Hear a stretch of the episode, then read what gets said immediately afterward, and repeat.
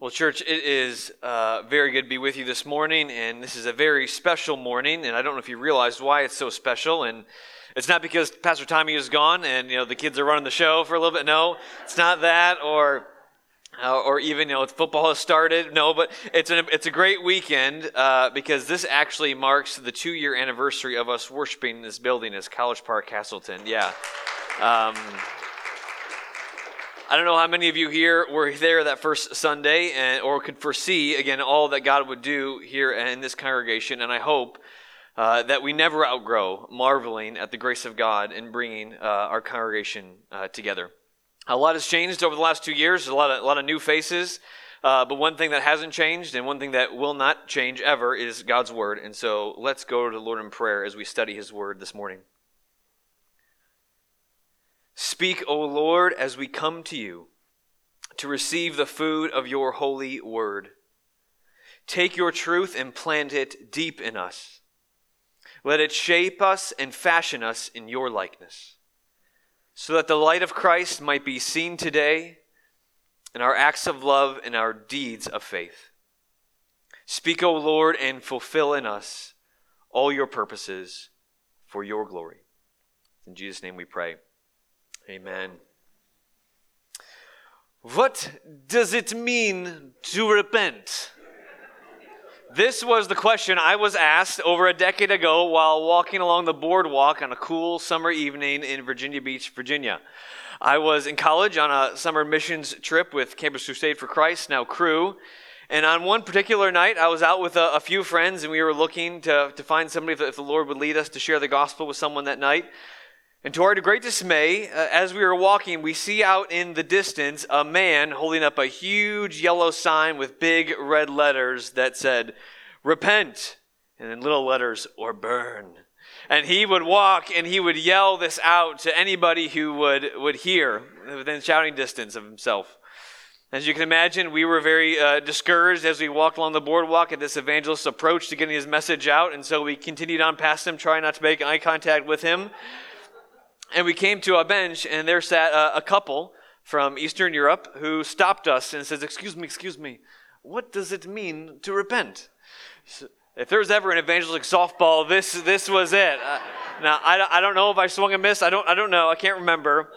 But it got me thinking, you know, do we as a church know what it means to truly repent? If you look in the scriptures, repentance is an incredibly important topic throughout the scriptures. We see Jesus, the first words ever recorded by Jesus in Mark's gospel are repent and believe the gospel. So, do we as a church know what true repentance looks like? Is there a right way or a wrong way to repent? And have we ourselves repented of our sins before God? Those questions and others like it will unpack today as we look at our text. And and if you've been with us over the last three weeks, as Luke mentioned in his prayer, we've looked at God's mission and design for the church. We've looked at what the witness of the church ought to be, the unity of the church, and last week we looked at the purity of the church. But today we are going to ask what happens when the church fails to be a faithful witness? What happens when the church's unity is broken? And what happens when the pure bride of Christ is soiled by sin? And since the church is full of redeemed sinners who are still sinful, the chances of sin creeping in and threatening our witness, our unity, and our purity are very, very high. Uh, 100% actually. And so, when we realize we failed to represent God in the world as we ought to, what are we to do? As we look at our text, we'll see that a faithful and true church is a repenting church, and that the quality of the church's repentance matters to God. And when God's people walk in true repentance, the mercy and the grace of Christ is on full display. God's people are comforted, and the witness and the unity and the purity of the church is restored. And we'll be bouncing around and looking to a lot of texts today, but we'll focus on this text, 2 Corinthians, in three sections. First, we'll see Paul's tearful letter in verses 8 and 12, the church's godly grief in verses 9 through 11, and then finally God's joyful comfort in verse 13.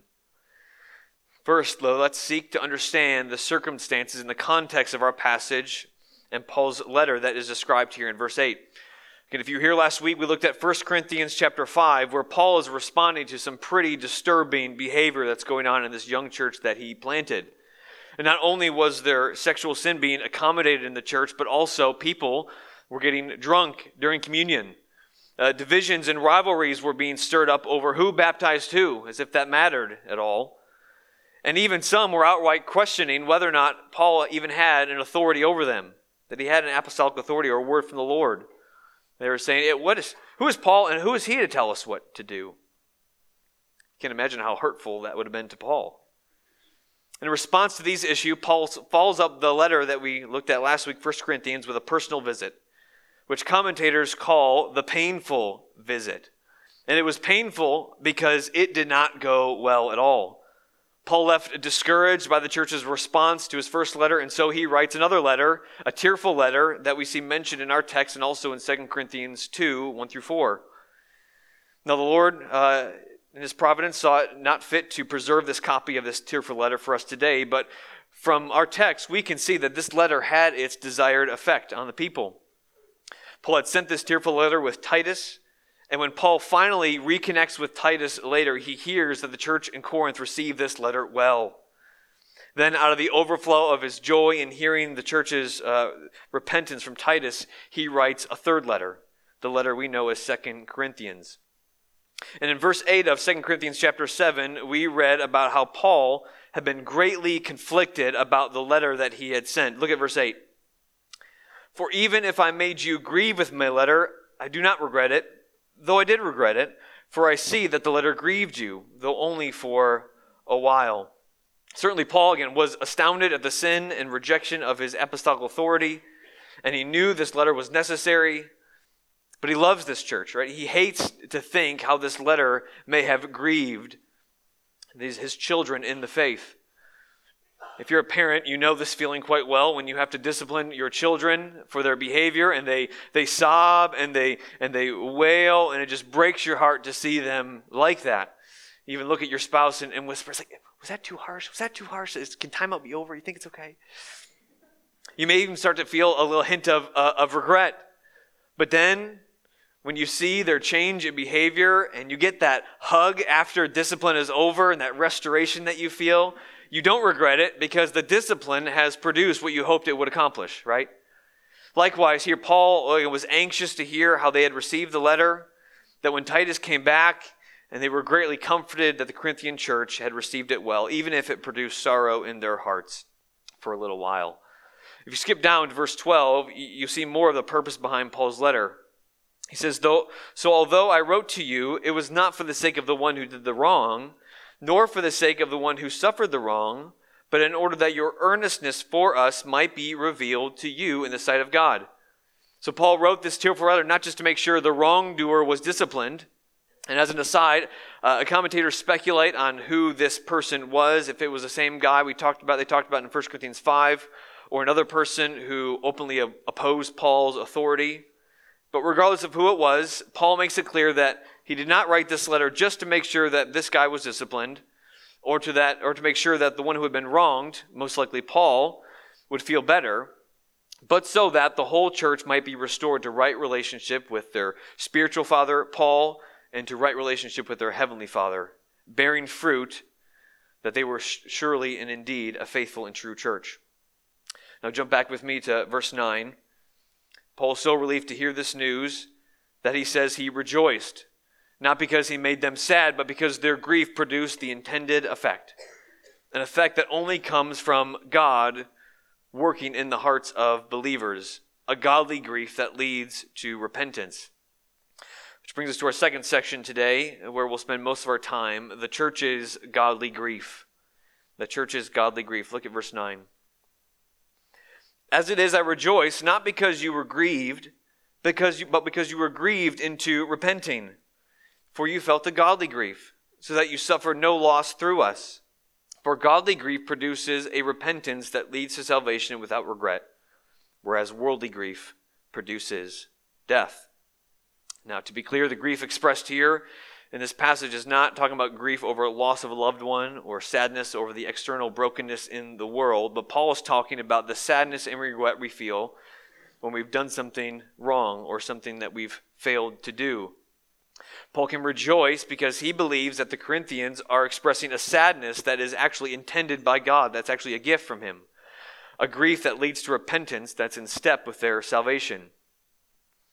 However, as you'll see here, Paul knows that just because someone is grieved or is sad after being wrongly or be strongly chastised for their sin, it doesn't necessarily mean that they're truly sorry or truly repentant.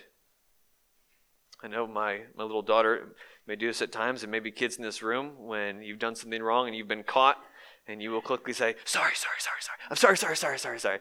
Or the, like, you know, you come up to your brother and sister that you've wronged. It's like, so, sorry. And, and, and right in that moment, you, you, think that if I just say sorry, no matter what the tone is, uh, that will be, excuse me from the, maybe the discipline. Maybe I'll avoid all, all the wrong things. If I can just say sorry, then that's sufficient and that's, that's good. But here, Paul is telling us that there is a way to feel sorry for a sin that is actually not God honoring. He calls it worldly grief. And worldly grief doesn't produce life, it pr- doesn't produce joy, it doesn't produce comfort, it actually produces death. Worldly grief is the fruit of a heart that may not truly embrace or understand the gospel. So we see these two types of griefs, these godly grief and the worldly grief. So how then can we tell the difference? How does Paul know that the Corinthians were walking in true repentance? So from our text and other passages, I, I saw five marks of worldly grief and seven marks of godly grief. And you can see what happens when Tommy leaves. There's a 12 point sermon that comes out. Yeah. But I promise you, again, it'll, it'll go quick. Um, I won't keep you all day. First, let's start with worldly grief. What are the marks of worldly grief? First, worldly grief produces sorrow, but not lasting change. Worldly grief produces sorrow, but not lasting change. Some of you may remember uh, in the late 80s a famous televangelist who is now infamous for giving a very tearful sermon uh, asking his followers uh, and his family for forgiveness for being caught in an egregious marital unfaithfulness, only, uh, only for a few weeks later be caught again in the same sin. Now, I don't know whether or not this man has finally repented, uh, but one thing we can take away from this story is that our tears and our confessions do not necessarily equal repentance that leads to life. Anyone can feel sorry for being caught or embarrassed in a sin, but sorrow alone does not lead to repentance. Uh, we can see this in the life of Judas Iscariot. In the Gospels, we read that Judas right, betrayed Jesus for 30 pieces of silver. But in Matthew 27 3, that when Jesus uh, uh, says, when Judas saw that Jesus was condemned, he changed his mind and brought back the 30 pieces of silver to the chief priests. Judas felt the conviction of sin and sought to make restitution. And he even confesses, saying, I have sinned by betraying innocent blood. However, we know Judas's end. In Acts, we see that the torment over his sin did not have him turn and run to Jesus, but rather to uh, seek escape through death. Judas is this very vivid picture of where worldly grief leads us. Our tears, our regrets do not equal repentance, but can produce an insincere repentance leading you away from God. Now, to be clear, as one author puts it, uh, there is a genuine sorrow that accompanies true repentance, but many who have known the flood of tears and racking sobs have never come anywhere near repentance and faith. We can be deeply embarrassed and mourn over loss or loss of reputation, but that grief may only be of the world and not a gift from the Lord if it does not lead to lasting change. Second, worldly grief produces penance and not repentance, produces penance and not repentance. I know many of you have come from uh, Catholic backgrounds where the sacrament of penance is practiced. And loosely defined, penance is an act that you perform to keep kind of God happy so that He'll continue to bless you and to answer your prayers even in spite of your sin. And we as Protestants may, may scoff when we hear about the good deeds and the prayers that priests will give to people in order to, to receive God's grace again, but we do this informally all the time. We play a, a type of Christian karma in, in our minds with God, right? We may have sinned secretly or against someone else. And instead of truly repenting and coming clean, we tell ourselves that we can just make up for our sin by making sure I read my Bible the next day, uh, and make sure I have perfect church attendance the next couple months, maybe serve in the nursery, We, we, trade, we trade this, this gospel uh, of that Jesus has saved us from and, and try to earn it through our dead works. We, we live it as a way that we're thinking that our good deeds can erase our, our bad deeds. We are trying to erase our, our guilt by not going to the cross, but looking actually to ourselves. And going back to the example of Judas, he tried to make up for his betrayal by bringing back the silver, but no amount of money returned or good deeds done can cleanse a guilty conscience. But the good news of the gospel that we find in the scriptures tells us that there is a path to forgiveness. There is a path towards a clean conscience. And it starts in 1 John 1 that says, If we confess our sins, he is faithful and just to forgive us and cleanse us from all unrighteousness. We can throw off our, our guilt and be cleansed and forgiven when we place our trust in Jesus Christ alone to save us. Jesus, who paid for all our debts, bore the wrath of God on our behalf, is, is the perfect substitute. And he is now pleading our case before the throne of God. We don't have to add anything to Jesus. We don't have to add anything to his work on the cross. We just need to rest in it and trust in him. Don't believe the lie that your good works will one day remove your guilt. Jesus says and tells us that he is the only one that can remove our transgressions from us, and he did so at the cross for those who trust in him. Worldly grief, it leads us to barter with God in order to restore relationships rather than turning from our sin, trusting in Christ, and walking in new obedience. Third, worldly grief produces excuses and avoids consequences. We see this type of worldly grief in King Saul. In 1 Samuel 15, God commands King Saul, he says, Hey, go destroy the Amalekites and don't take any of the spoils from, from war. Instead, what did Saul do? Saul spared the king of the Amalekites and took the best sheep and the oxen and the livestock. And so when Samuel the prophet comes to, uh, to rebuke Saul for disobeying God, instead of repenting, he makes excuses. In 1 Samuel 15, verse 20, Saul said to Samuel, I have, I have obeyed the voice of the Lord. I have gone on the mission on which God the Lord sent me. I brought you back, Agag, the king of Amalek, and I have devoted the Amalekites to destruction. But the people took the spoil, the sheep and oxen, and the best of the things devoted to destruction, to sacrifice to the Lord, your God at Gilgal. Only after Samuel tells Saul that God has rejected him as king does he finally own his sin and cry out for mercy. Worldly grief excuses our sin and, and tries to blame shift to try to avoid consequences. How many times in your, in your confessions to your friends or to your spouses have you said, honey, honey, I'm, I'm, I'm really sorry. I, I said what I said. Uh, I, I'm so sorry your feelings were hurt, but I just had a really long day. Or, or if you would have just done this, then, then, then I wouldn't have said those things. But, but I'm sorry. But I'm sorry. When we do this, we are showing that our hearts are not truly repentant, but, but want to preserve our pride than rather, rather than to take ownership of our sin. Instead, we ought to be like the prodigal son who returned home to his father, and he was ready and willing to be a slave to his father in order to show his contrite heart. Now, it's absolutely true that we need to make sure we get this clear that the punishment for our sin was taken on the cross, and we bear that burden no more. But that does not absolve us of the consequences for our sin in this world. Our sin, right, destroys trust. It can destroy relationships, and those take time to repair. Worldly grief, however, wants to avoid the hard work of rebuilding trust, and it gets defensive when the, their sin affects their routine or uh, affects their reputation, produces excuses, and seeks to avoid any consequence. Fourth, worldly grief produces partial repentance or is selective in its repentance.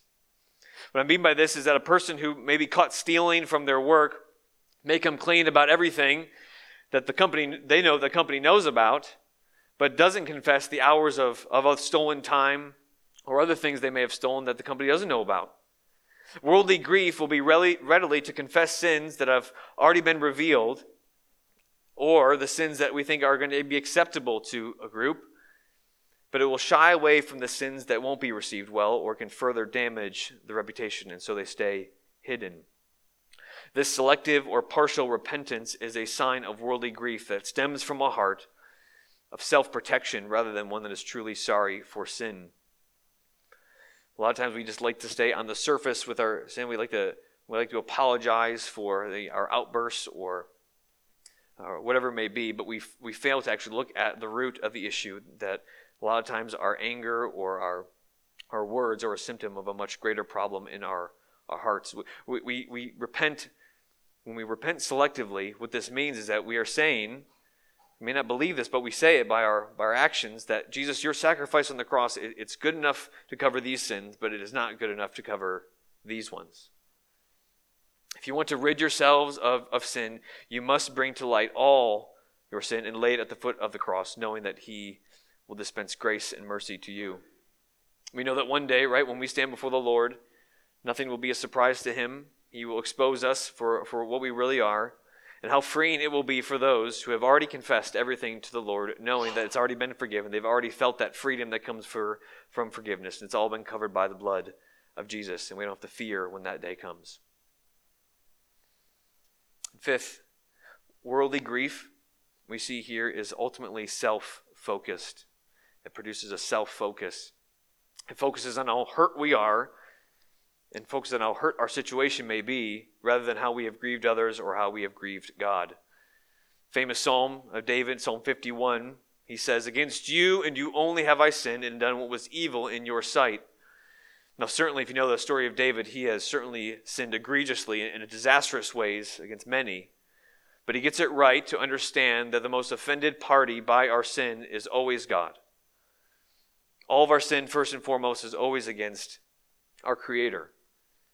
Yet worldly grief will, will lead us to wallow in self pity because we would rather see ourselves as the victim of our sin rather than seeing our sin against a holy God. It leads us to isolation.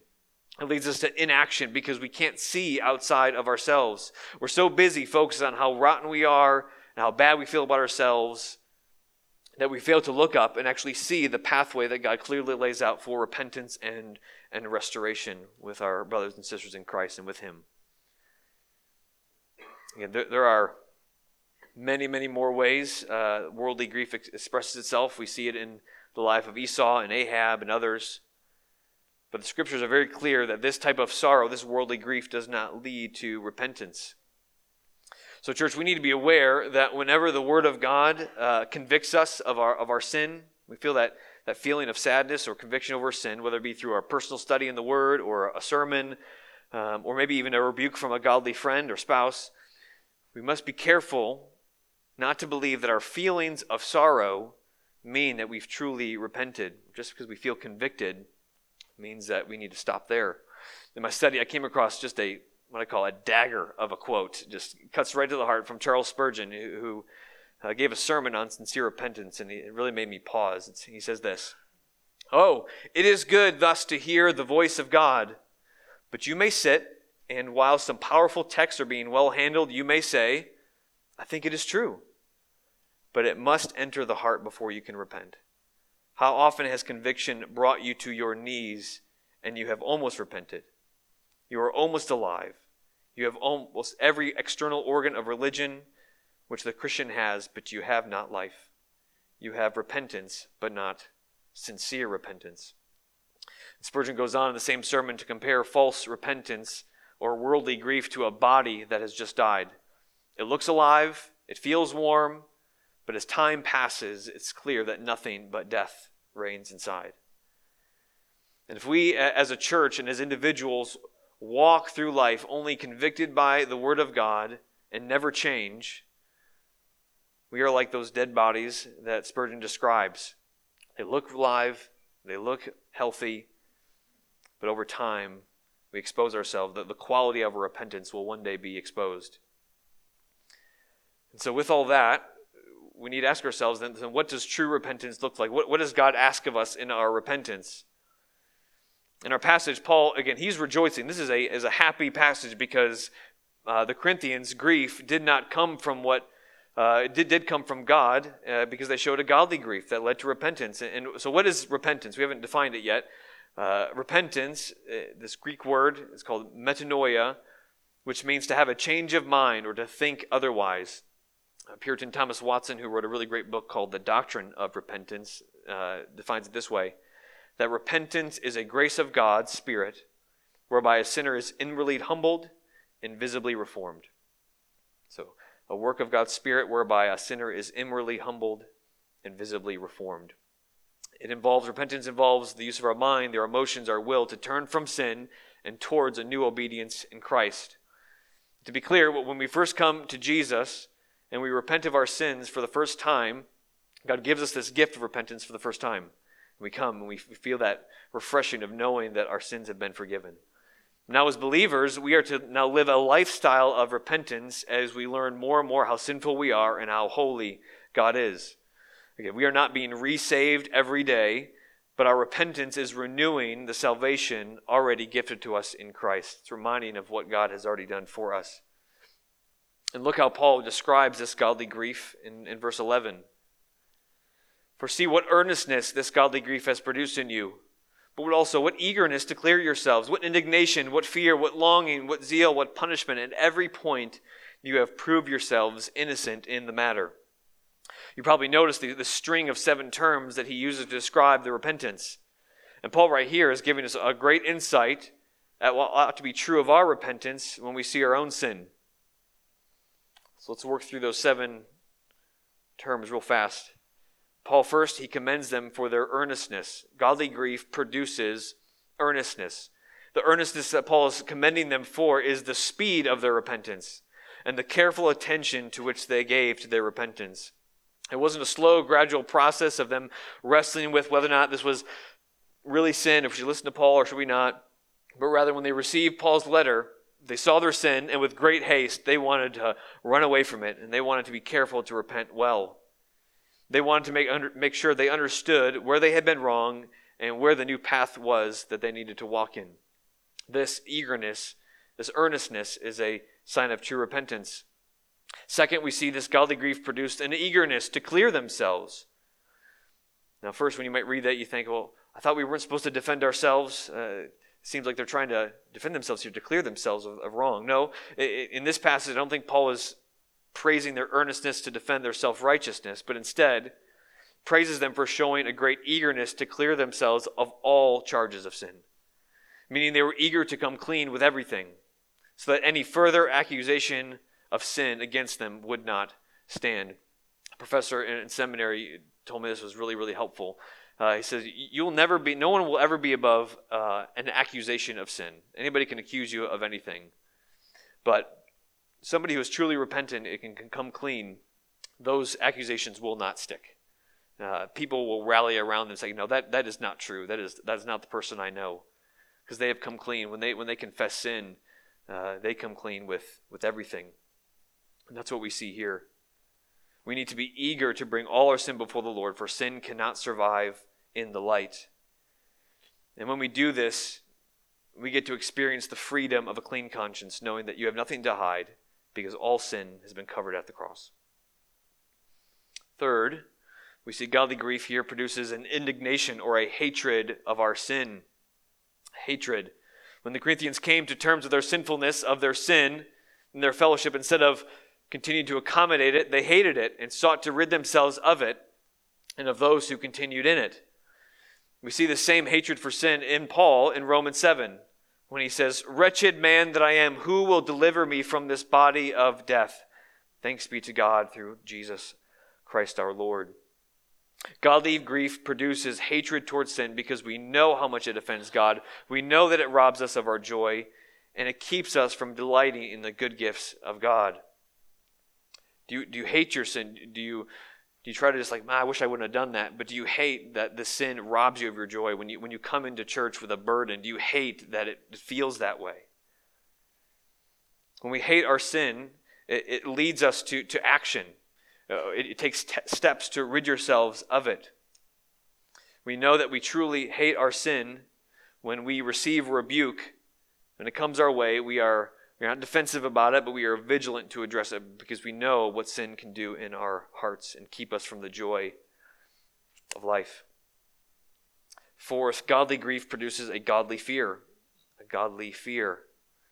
The Corinthians were, were so sobered by Paul's rebuke and they were alarmed at the thought of judgment from God, but also I think they were alarmed at the deceitfulness of sin.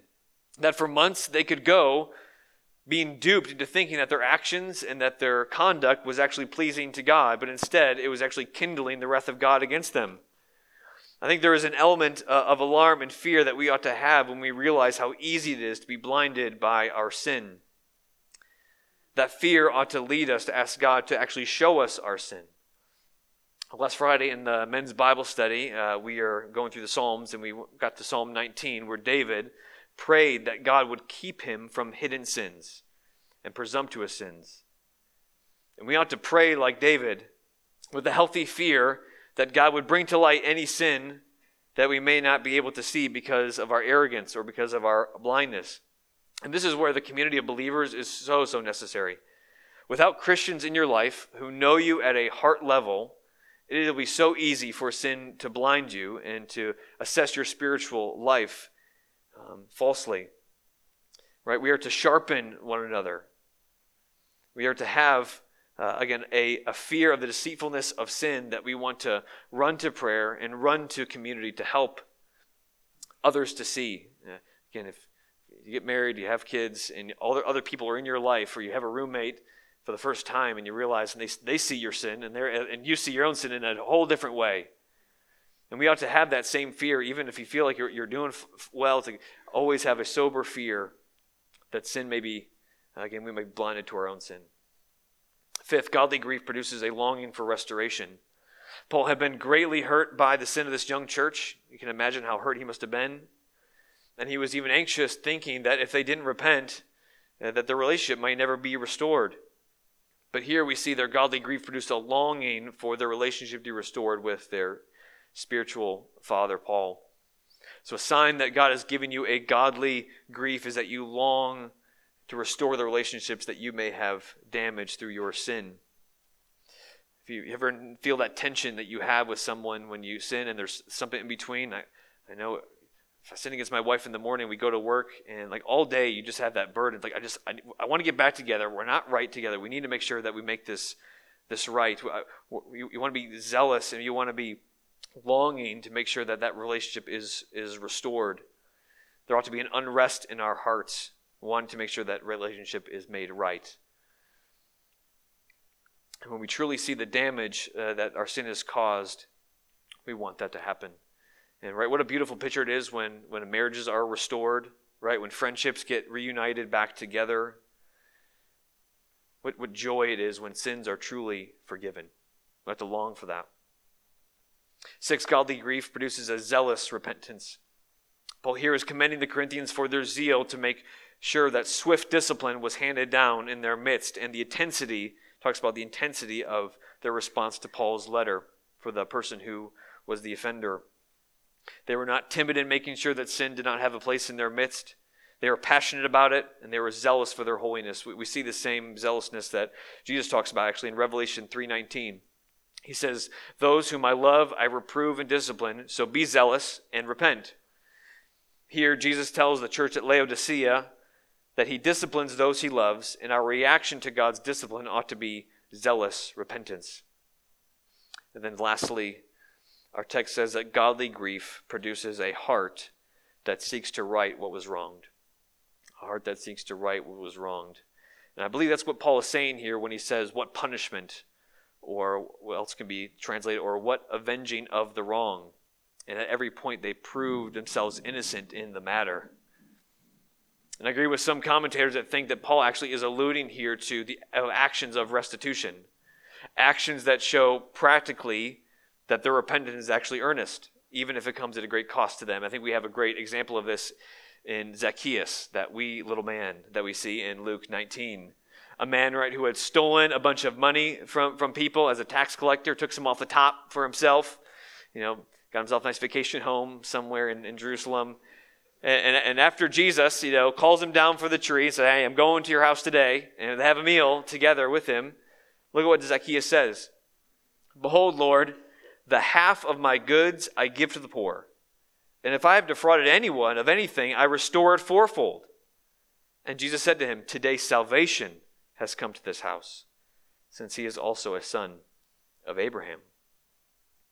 So just because Judas gave back even more than the money, uh, his restitution doesn't equal repentance, as we saw with Judas. This is not penance, as we discussed earlier, but Zacchaeus is showing that he was willing and ready to make what he could to make it right, even if at great expense to himself. Right? Half of my goods I give to the poor, and fourfold I give back to anybody I have defrauded. That was a sign to Jesus that this was true and right repentance. Godly grief is willing to do whatever it takes to try to make what right what was wrong right again.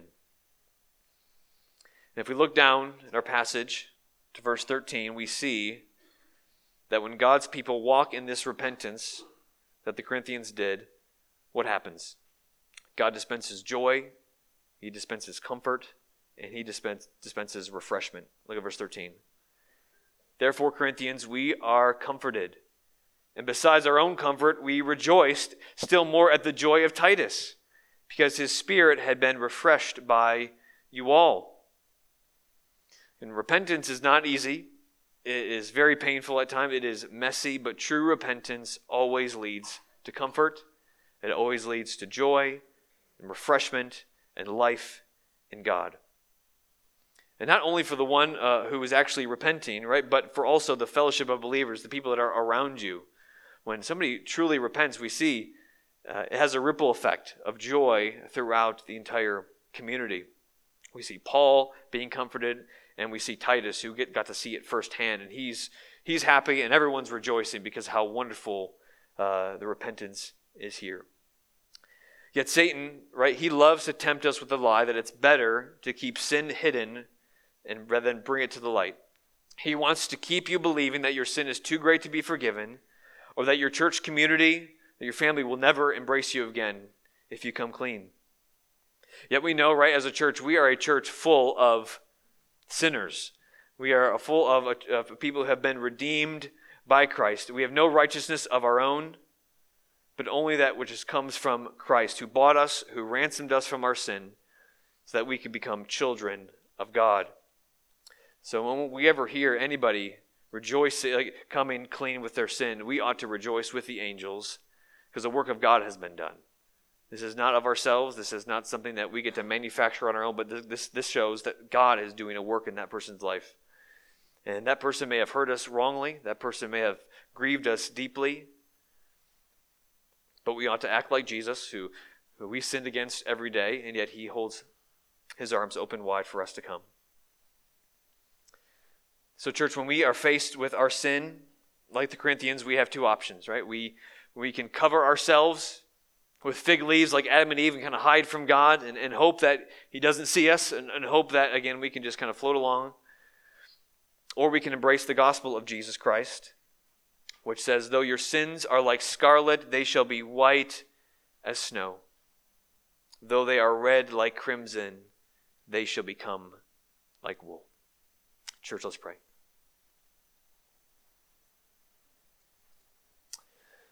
Father, I want to thank you for the gift of repentance. We know that apart from you, our grief over our sin would always be worldly grief. Forgive us, Lord, for the times that we walk in worldly grief where we selectively repent, when we are more sorrowful over our circumstances than how we have grieved you and hurt others. Lord, please, would we be a church that is known for our godly grief. And would we take time today and to confess in the quiet of our hearts, or in our families, in our homes, and to others, to confess our sins to you, Lord Jesus, knowing that you will forgive us when we confess them and help us to walk the first steps of repentance. Lord, if there's anybody here today who has never repented of their sins to you, who has never asked for your forgiveness. Lord, would you please show them the beauty and the mercy of Jesus that is for them today? That they have a Savior who bids them to come, to find forgiveness, to find mercy, to find grace, to clean conscience, and they can find it at the cross of Christ. Lord, as we close with a song about your abundant mercy, may we find comfort and rest in you today. In Jesus' name we pray. Amen.